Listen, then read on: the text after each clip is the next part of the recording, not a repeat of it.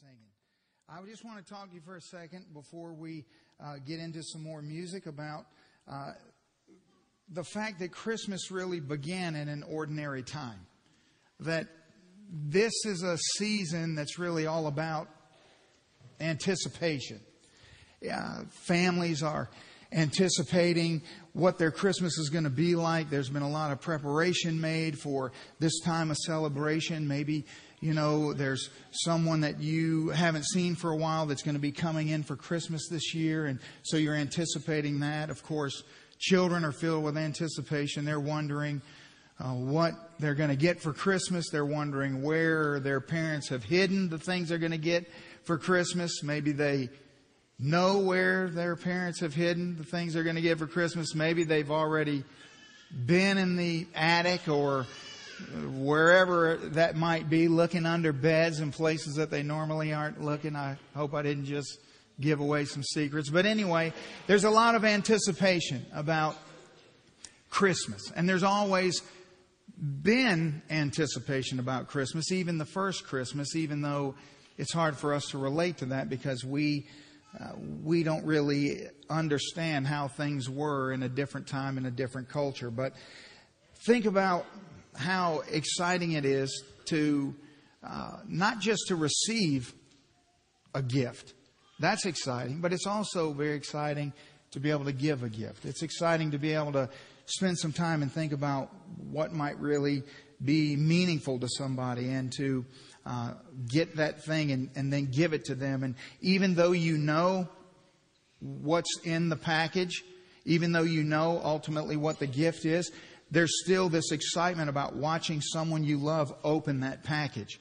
So there's, there's this great anticipation in receiving and in, in giving. And that's sort of the situation that was going on in Israel when Jesus uh, first came for that first Christmas when he was born. There was a lot of anticipation in the sense that the people of Israel had been waiting for this coming Messiah for a long time. And so there was a lot of anticipation, although time had drug on and it sort of began to wane a little bit. I'm sure that uh, people were wondering, you know, well, is the Messiah going to come or not? But what about the anticipation in heaven? What about the anticipation of the Father as He had been planning this special moment in time for all of eternity that He's going to send His Son into the world and to be the Savior of the entire world? What a great anticipation that must have been. And from the giver's perspective, to, to know exactly how things are going to go because He's God, but to still be excited about watching that first gift come and that ultimate gift be received by people that he loves so much. And so when we get to uh, the beginning of the, the New Testament and the description in Matthew chapter 2 or Luke chapter 2 about the birth of Christ, sometimes what we don't realize is, is that God had been speaking to his people for uh, thousands of years through prophets. But prior to the coming of Christ, there had been 400 years of silence. That between the last book of the Old Testament and the first book of the New Testament is just silence for 400 years. And so I think if ever there was a time when people sort of thought maybe if anyone was going to doubt that maybe the Messiah would ever come, probably doubt was at its all time high during that period of time because it had been so long since they'd been able to since they'd heard from God, since they uh, had any reason to think that the Messiah was right around the corner. But they knew what the prophets said. For example, they knew what the Bible said in Isaiah 7:14. Therefore the Lord himself will give you a sign. Behold, the virgin shall conceive and bear a son and shall call his name Emmanuel. You see, they knew that prophecy. And there's dozens and dozens of prophecies just like that all throughout the Old Testament where God specifically and strategically said that there's going to come a Messiah, that you're going to receive a gift one day, and this is, this is the gift that you're going to receive, and this is how he's going to come, and this is the manner in which, and this is the place, and all the details were given, but at different times by different people, and so there was no way of knowing when that would happen. And so I'm assuming that during that 400 years of silence, it was probably a lot like it is today in the sense that we as believers, we know that God has promised that His Son's coming back. But we get busy and distracted and life sort of begins to consume us sometimes and we forget.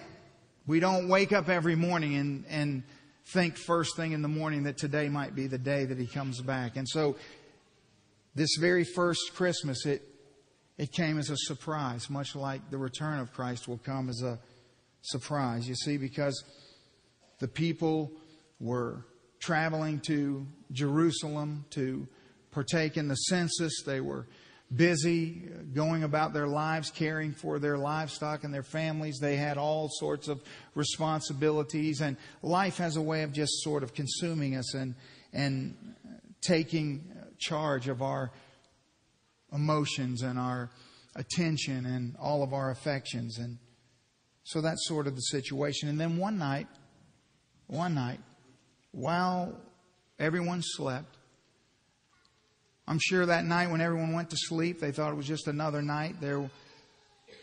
But something special happened. That that was the time that God had prepared to send his son. And so, unbeknownst to anyone but God, Jesus came forth. Here's what the Bible says in Matthew chapter 1. As the angel is explaining to Joseph what's about to happen, the angel says, And she will bring forth a son, and you shall call his name Jesus, for he will save his people from their sins. So all this was done that it might be fulfilled, which was spoken by the Lord through the prophet, saying, Behold, the virgin shall be with child and bear a son, and they shall call his name Emmanuel, which is translated God with us. So they're in a very ordinary time. That's what you have to understand is that God sent his son into an absolute ordinary time and just interrupted the universe with the greatest gift that could ever be given. And though the anticipation must have been so great in heaven, now for us looking back, we can now relate to that anticipation as we are the recipients of this great gift.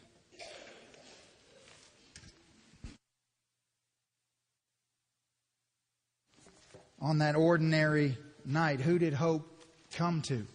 There's so many parts about the Christmas story that just continue to amaze me and astound me as I think about it. I, I think about who do the angels go to first?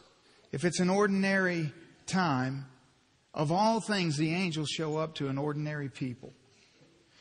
In Luke chapter 2, one of the places we find the Christmas story, really the most complete uh, Christmas story, is in Luke chapter 2. Here's what the scripture says, beginning in verse 8. Now there was in the same country shepherds living out in the fields, keeping watch over the flocks by night. And behold, an angel of the Lord stood before them, and the glory of the Lord shone around them, and they were greatly afraid. Now, think about this with me for a second.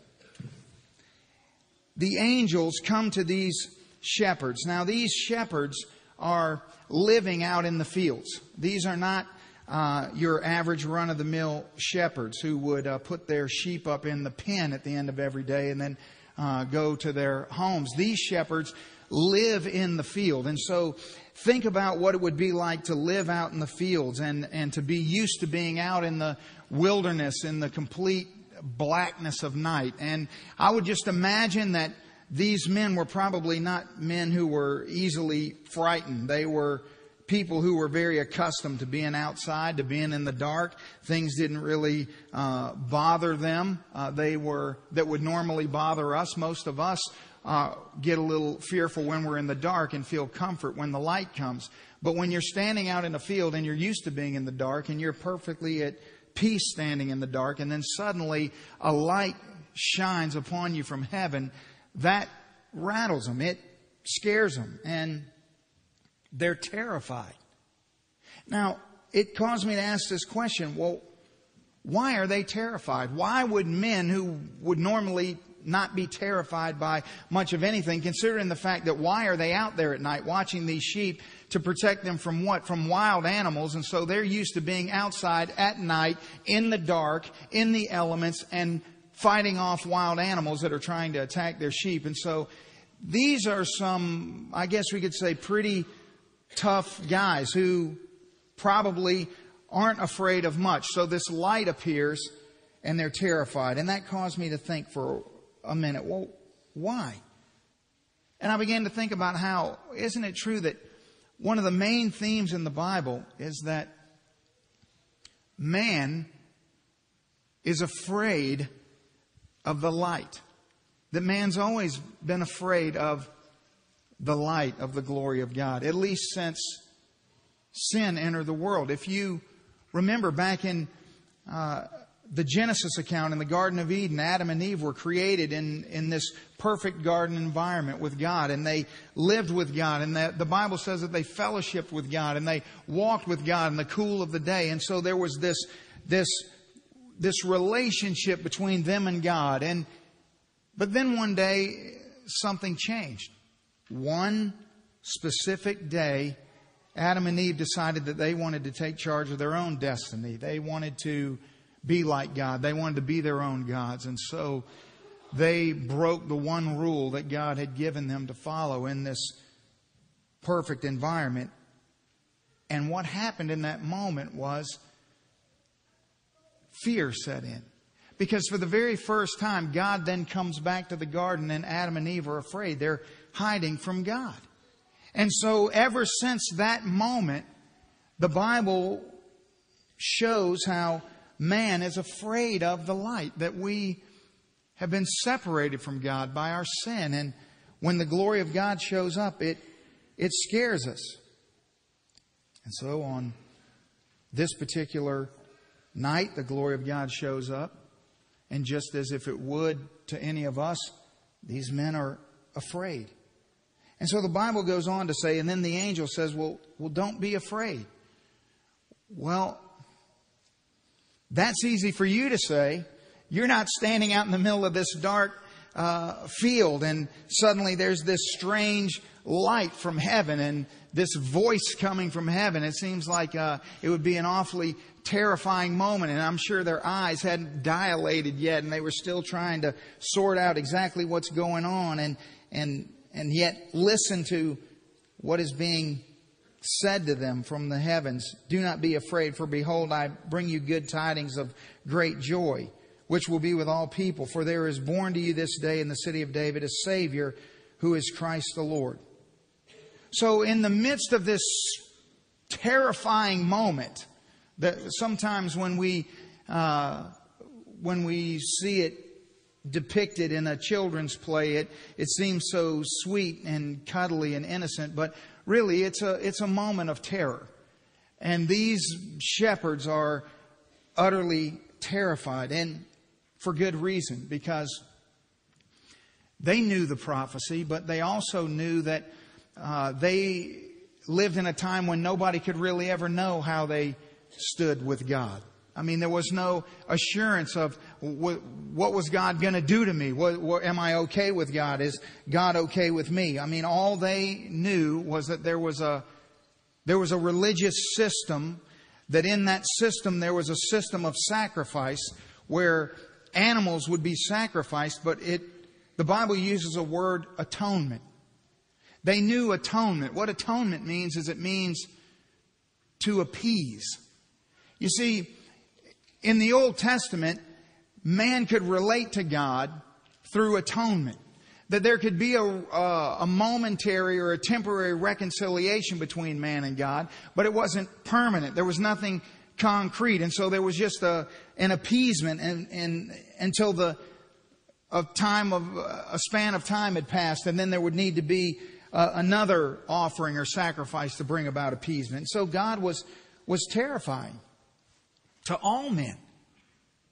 But not just all men. What about these ordinary men of all the people on earth that God would come to first? These shepherds.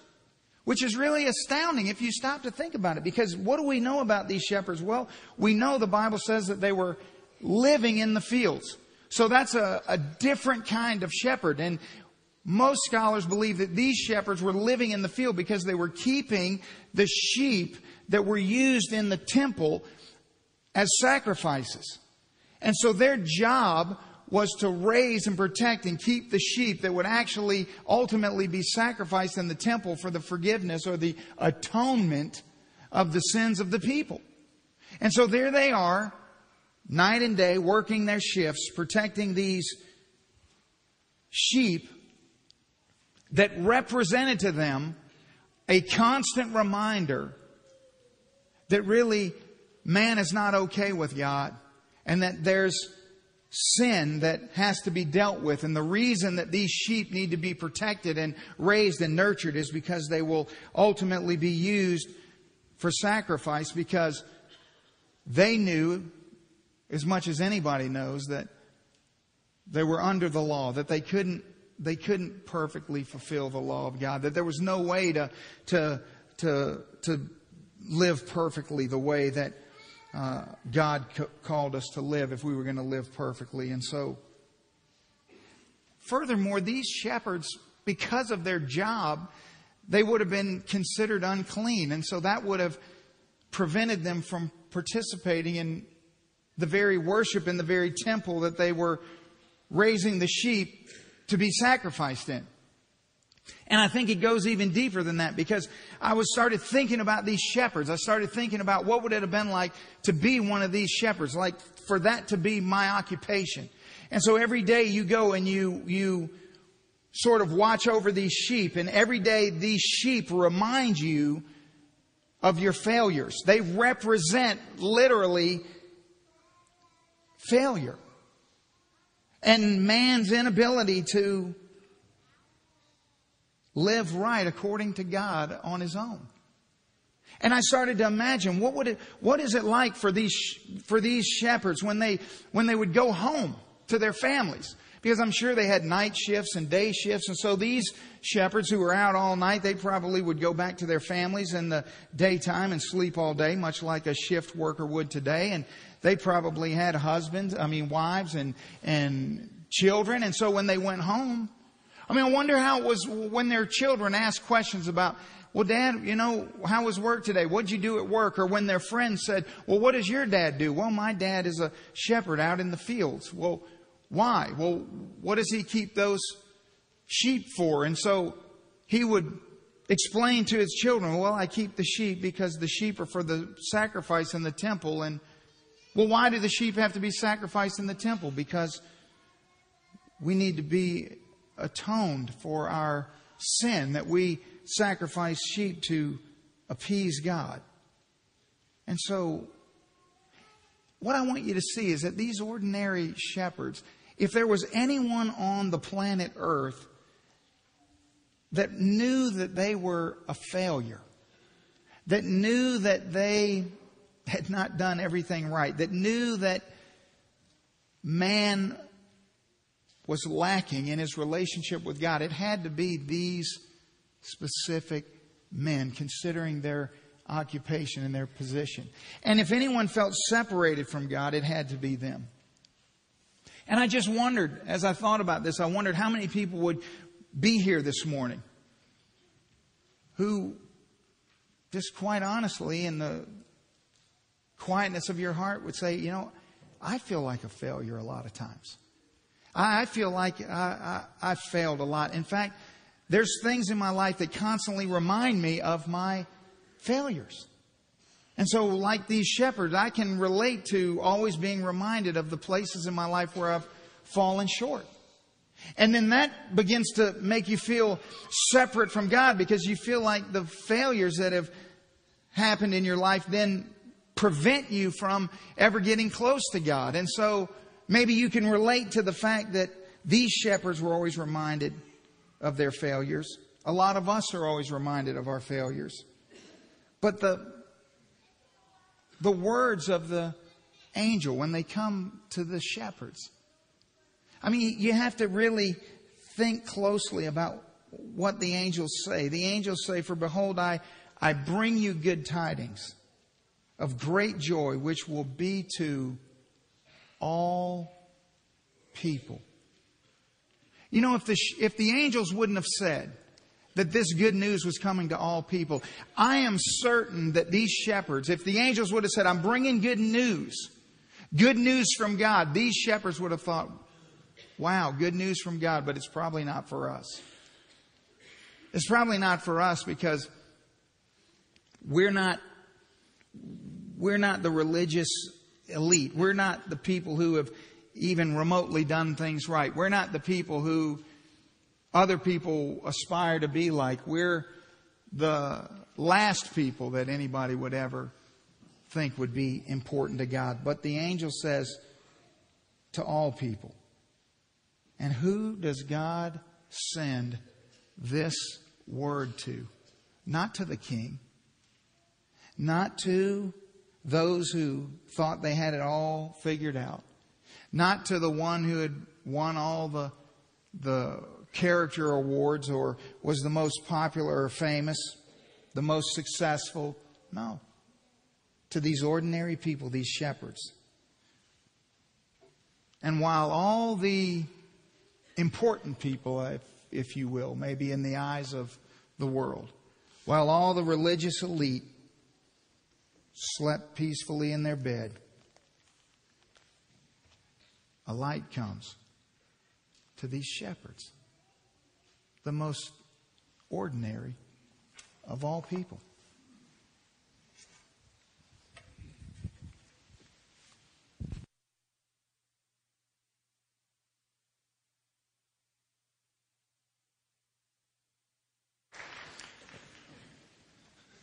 So glorious Jesus, who comes at this ordinary time to these ordinary people, what are the other what are the other characters in this Christmas story? There's the question of well, where?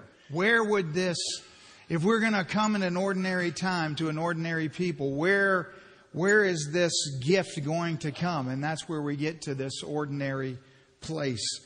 The Bible says in, in Matthew chapter 2, as we're introduced to these wise men, that now after Jesus was born in Bethlehem of Judea in the days of Herod the king, behold, wise men from the east came to Jerusalem.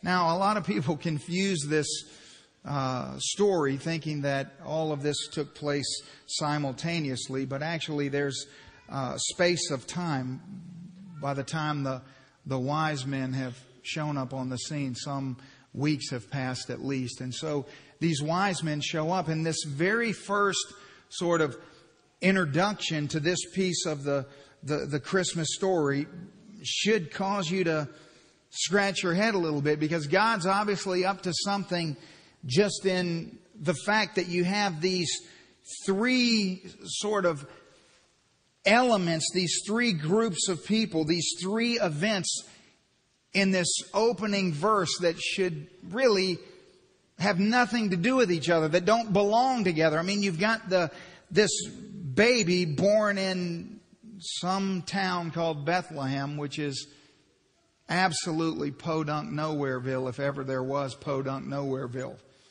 I mean, Bethlehem was nothing. It was a tiny little town on the outskirts of Jerusalem that you know, people would just pass through and say, if you blink, you're going to miss it. That was sort of Bethlehem. And so there was a baby who was born.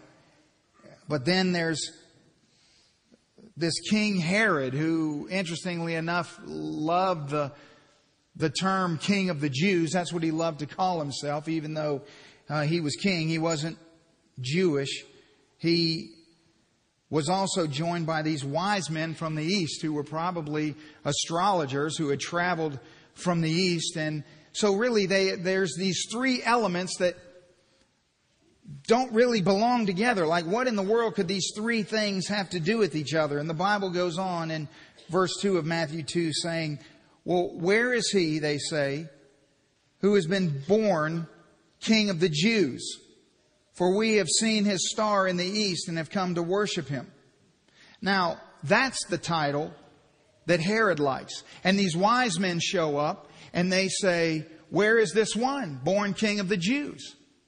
And why are they, how do they know that, that this is the one person who's the king of the Jews? I mean, how have all of these events brought these random people together? Well, these wise men from the east, they knew all the writings of the Old Testament. They knew all the prophecies about the Messiah and how the Messiah would come and when the Messiah would come, just like all the other Jewish people did. Well, they knew that as well. And they knew the prophecy from Numbers chapter 24 where the Bible says, I will see him, but not now. I will behold him, but not near. A star shall come out of Jacob. That's another name for Israel. A scepter. So one held by a king shall rise out of Israel. So they knew that. And so when they saw this star, they knew that it was the fulfillment of this prophecy. So they come to Herod, who, for all intensive purposes, would be totally disconnected from this whole story, except for the fact that he had a reputation to protect. He had a kingdom that he wanted to hang on to. He certainly didn't want uh, anyone coming along claiming the title of King of the Jews. That was his title. And so Verse 3 says, When Herod the king heard this, he was troubled. That word troubled is literally means shaken. He was rattled to the core. This was very, very bad news for him and all of Jerusalem with him.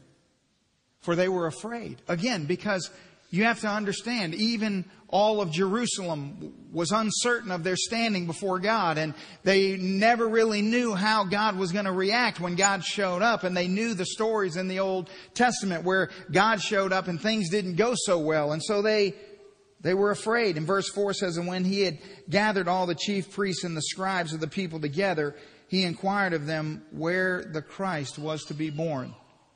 Now it's interesting to me that Herod the very one who's going to do everything in his power to stop Jesus and to eliminate Jesus, when he goes to the chief priests and the scribes, he doesn't refer to him as the baby. He refers to him as the Christ. See, Herod knows what's going on. He knows the prophecy. He's realizing that things are happening just the way the Bible had said they were going to happen. And so, so they say to Herod, well, in Bethlehem of Judea, for thus it is written by the prophet. And verse 6 says, But you, Bethlehem, in the land of Judah, are not the least among the rulers of Judah, for out of you shall come a ruler who will shepherd my people Israel. Now that is a direct quote from Micah chapter 5 verse 2. That's 700 years earlier Micah said those words. And the wise men know those words. The wise men have been waiting. And so they know that Bethlehem is the place. Herod probably knows that, but he asks the question because he just wants to be sure. And the wise men say, Well, we're going to Bethlehem. Well, why in the world Bethlehem? I mean, if ever there was a place that was in the middle of nowhere, it's Bethlehem. If ever there was a place that would be the last place that you would think the greatest gift of all eternity would be given to mankind, it would be Bethlehem. The name Bethlehem, it means house of bread. Again, it just shows us something about God. In other words, I'm sure that you have memories of Christmas past when you, like me, have received a gift that was a very special gift that means a lot to you. Maybe you still have it. Maybe it's a memory that you will always cherish. And one of the reasons why you cherish it is not necessarily the gift itself, but also the fact that it represents uh, something that someone thought very deeply about who loved you and cared about you and took the time to get you something that you would use or enjoy or would be meaningful to you. It's not just a, a random gift. I mean, you can give someone a gift and maybe it costs a lot of money, but it's really impractical and, or you can give them a gift that took a lot of time to create or to put together or to possess, but really it's not really useful. But when all the right things come together and somebody who loves you deeply gives you a gift that's very useful and special and shows that they, they know you, what that gift does is it tells you something about the giver. It tells you about what, how the giver feels about you. It shows that the giver didn't just give you something just because that was the thing that people customarily do at Christmas, but they went the extra mile. So, what does this ordinary time revealed to ordinary people in a very ordinary place tell us about the giver of this gift? Because it ought to really cause your mind to, to think and to pause and to say, God must be a God who really does love ordinary people, who really is all about the underdog, who really and truly wants all of mankind to know that he genuinely knows them and loves them and that he hasn't come for the special or the elite. He didn't, he didn't send uh, his son to the biggest city in the flashiest moment. It wasn't New Year's Eve in New York City as the ball was dropping that the Son of God appeared, but it was in a random time, revealed to random people in the most remote and random place, Bethlehem. Our God is a marvelous God. He's a marvelous God simply by what we can discern about him from these events of the Christmas story. Bethlehem. Just a place that most of the world ignores. You know, I get to travel all over the world on mission trips and I get to meet people from every culture and uh, I love to do that and on more than one occasion I will be talking to somebody from another culture in another place, and they'll ask me where I'm from, and I always say from the United States. And then if they're uh, from a developed country, they usually have a pretty good understanding of the United States, and so they'll say where in the United States. And I'll say Mississippi. And I've had people look at me and say, Isn't that a river? well, yes. It's a river, but it's also a place. And then they will scratch their head for a minute and they'll go, Alabama? I'll say, no, no, no. Next to that, Louisiana? No, no, the other way. They've never met anybody from Mississippi. They, they don't know anything about Mississippi. But it always makes me think that God sent his son to Bethlehem. Bethlehem. Maybe Orange Grove, Mississippi is a little bit like Bethlehem. God came in an ordinary time, revealed himself to ordinary people in the most ordinary place. That's the God that we celebrate at Christmas.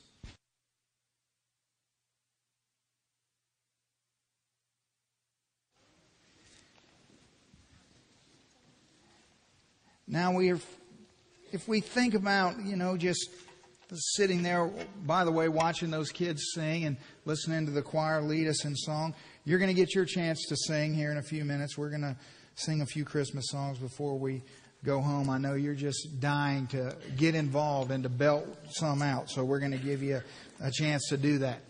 But I just want us to sort of bring all of this together and to think about so God has come at this ordinary time to these ordinary people in this ordinary place. Why? Why all the trouble? Why go to all of the extraordinary, excruciating trouble of uh, the Son of God leaving heaven and coming to earth and being born in, of all things, a manger and knowing full well that it would ultimately cost him his life? Why? Why Christmas? Why all of this?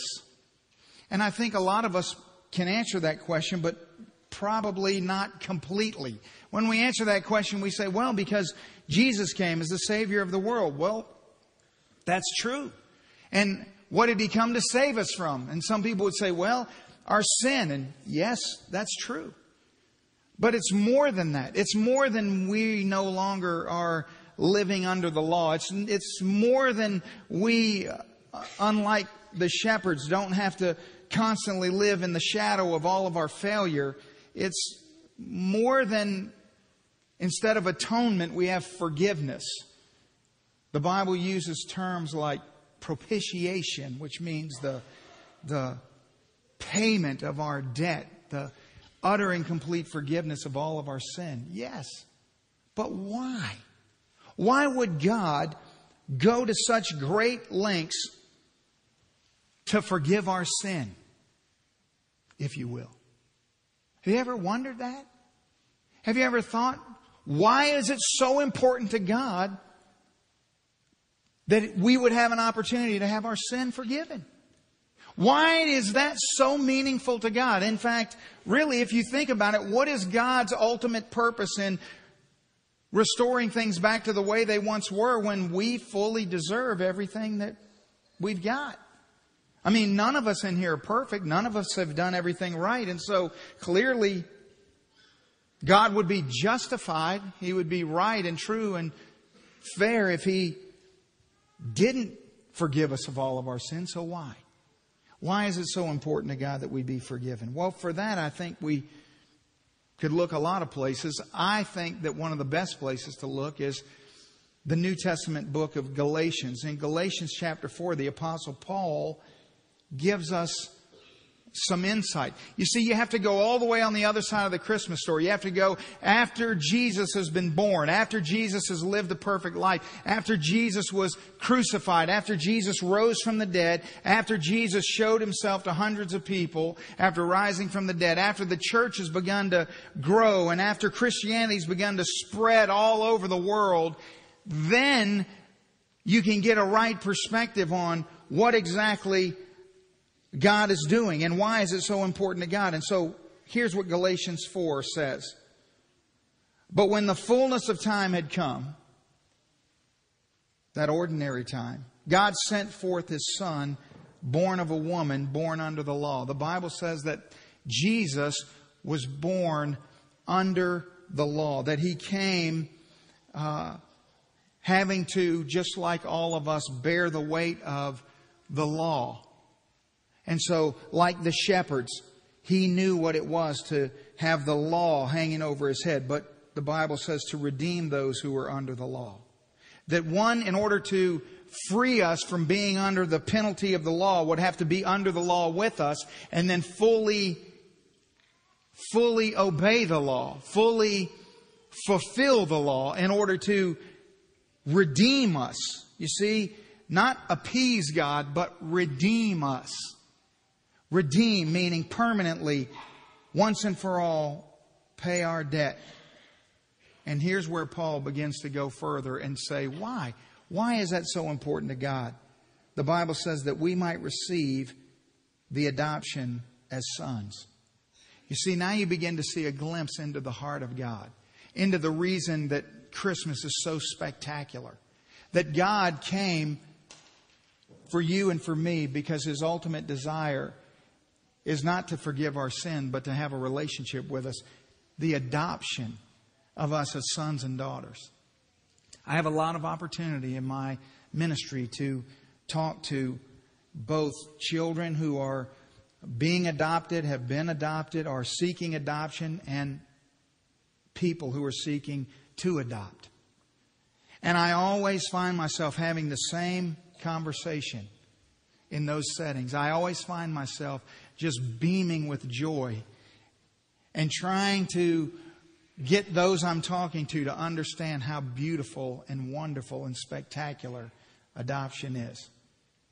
If you've ever had the opportunity to sit down and talk to a, a child who's been adopted, maybe, or just found out that they've been adopted or is seeking to be adopted, can you imagine what it's like when I, I tell them, I say, you know, how do you feel about being adopted. And of course, they're really uncertain about it. They're really unsure. And you see, they wish that it had been a different way. They wish that maybe they had grown up in a what we would consider normal family where a mom and a dad would have loved them and cared for them and been able to to meet all their needs. But what I get the opportunity to do is to explain to them that, you know, I have children. And I love my children. But I didn't get to pick my children.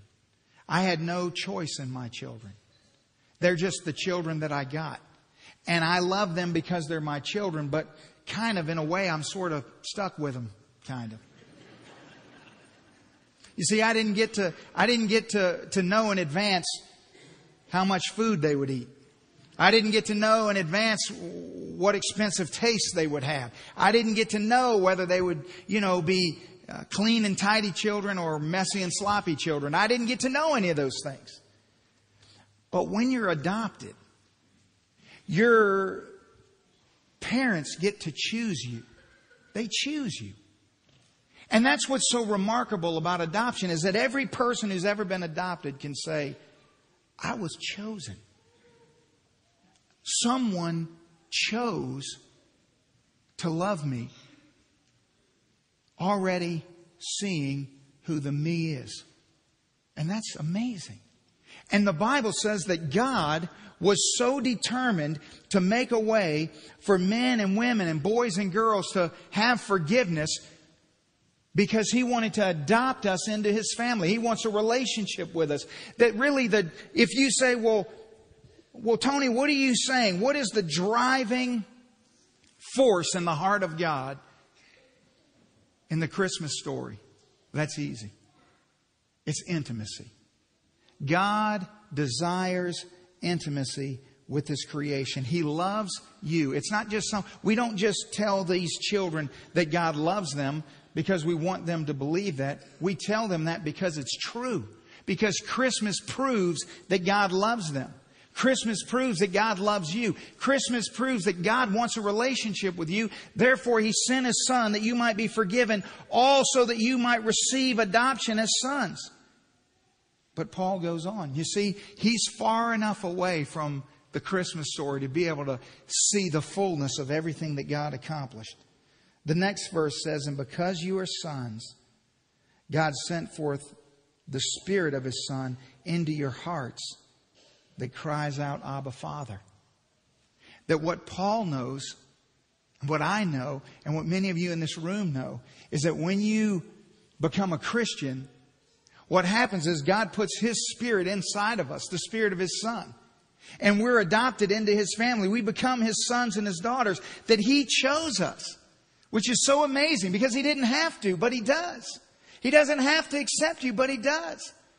And so I was 25 years old when I became a Christian. And I mean, how many of you would adopt a 25 year old? There's probably some 25 year olds in here that are interested in that if you're available.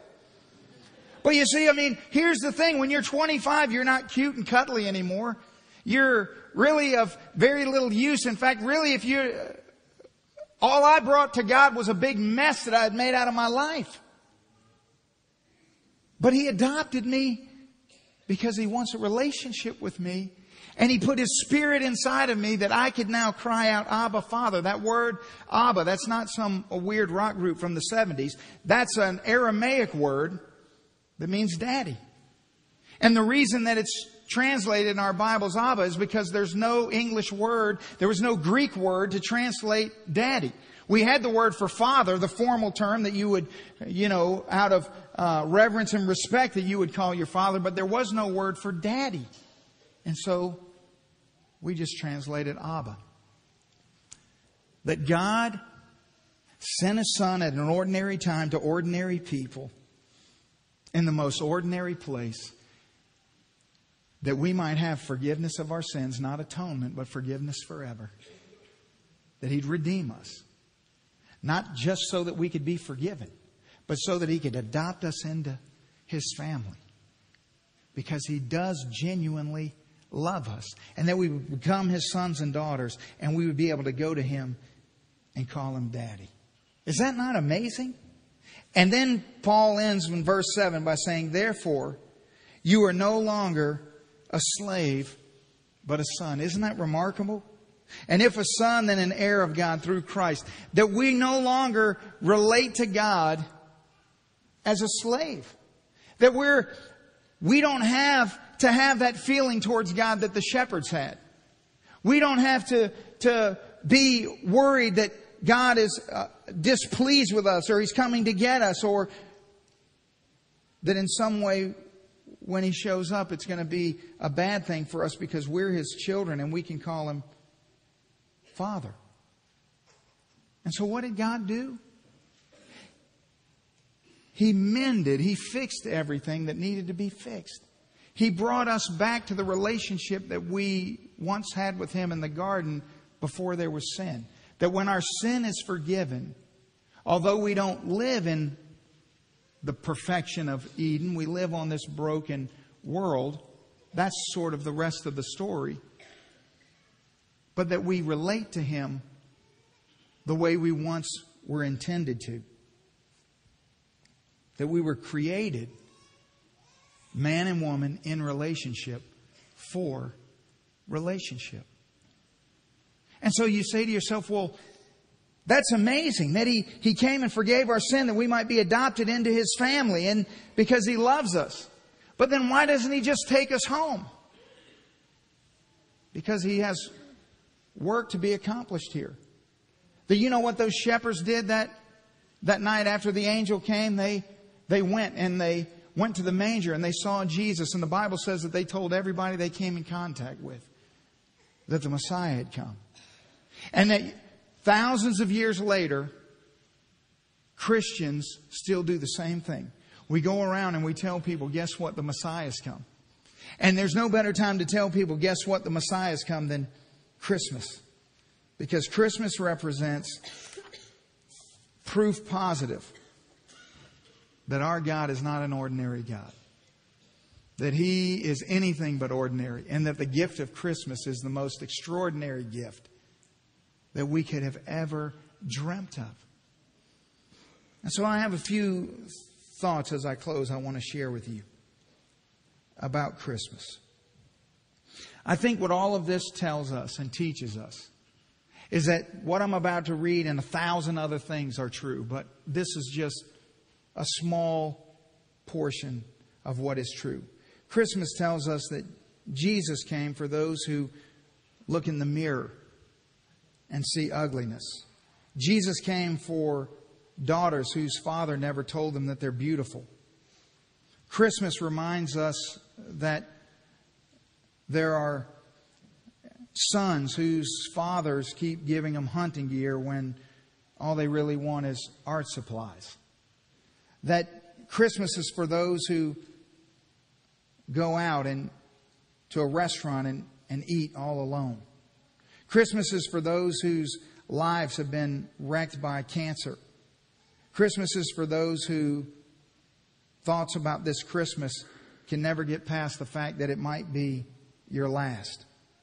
Christmas is for those who would be nothing but lonely if it wasn't for social media or their pets. Christmas is for those whose marriages have careened in a direction they never saw coming and are dangling about to flip over the edge. Christmas is for the person who's addicted to cigarettes and can't quit even though they face a death sentence. Christmas is for those who look for love in all the wrong places. Christmas is for all of us whose lives are a daily reminder of failed dreams. Christmas is for those who have shamed their family name and wasted their inheritance and only want to go home, but they can't imagine a gracious reception. Christmas is for every mom and dad who are watching as their grown child's marriage falls into disarray.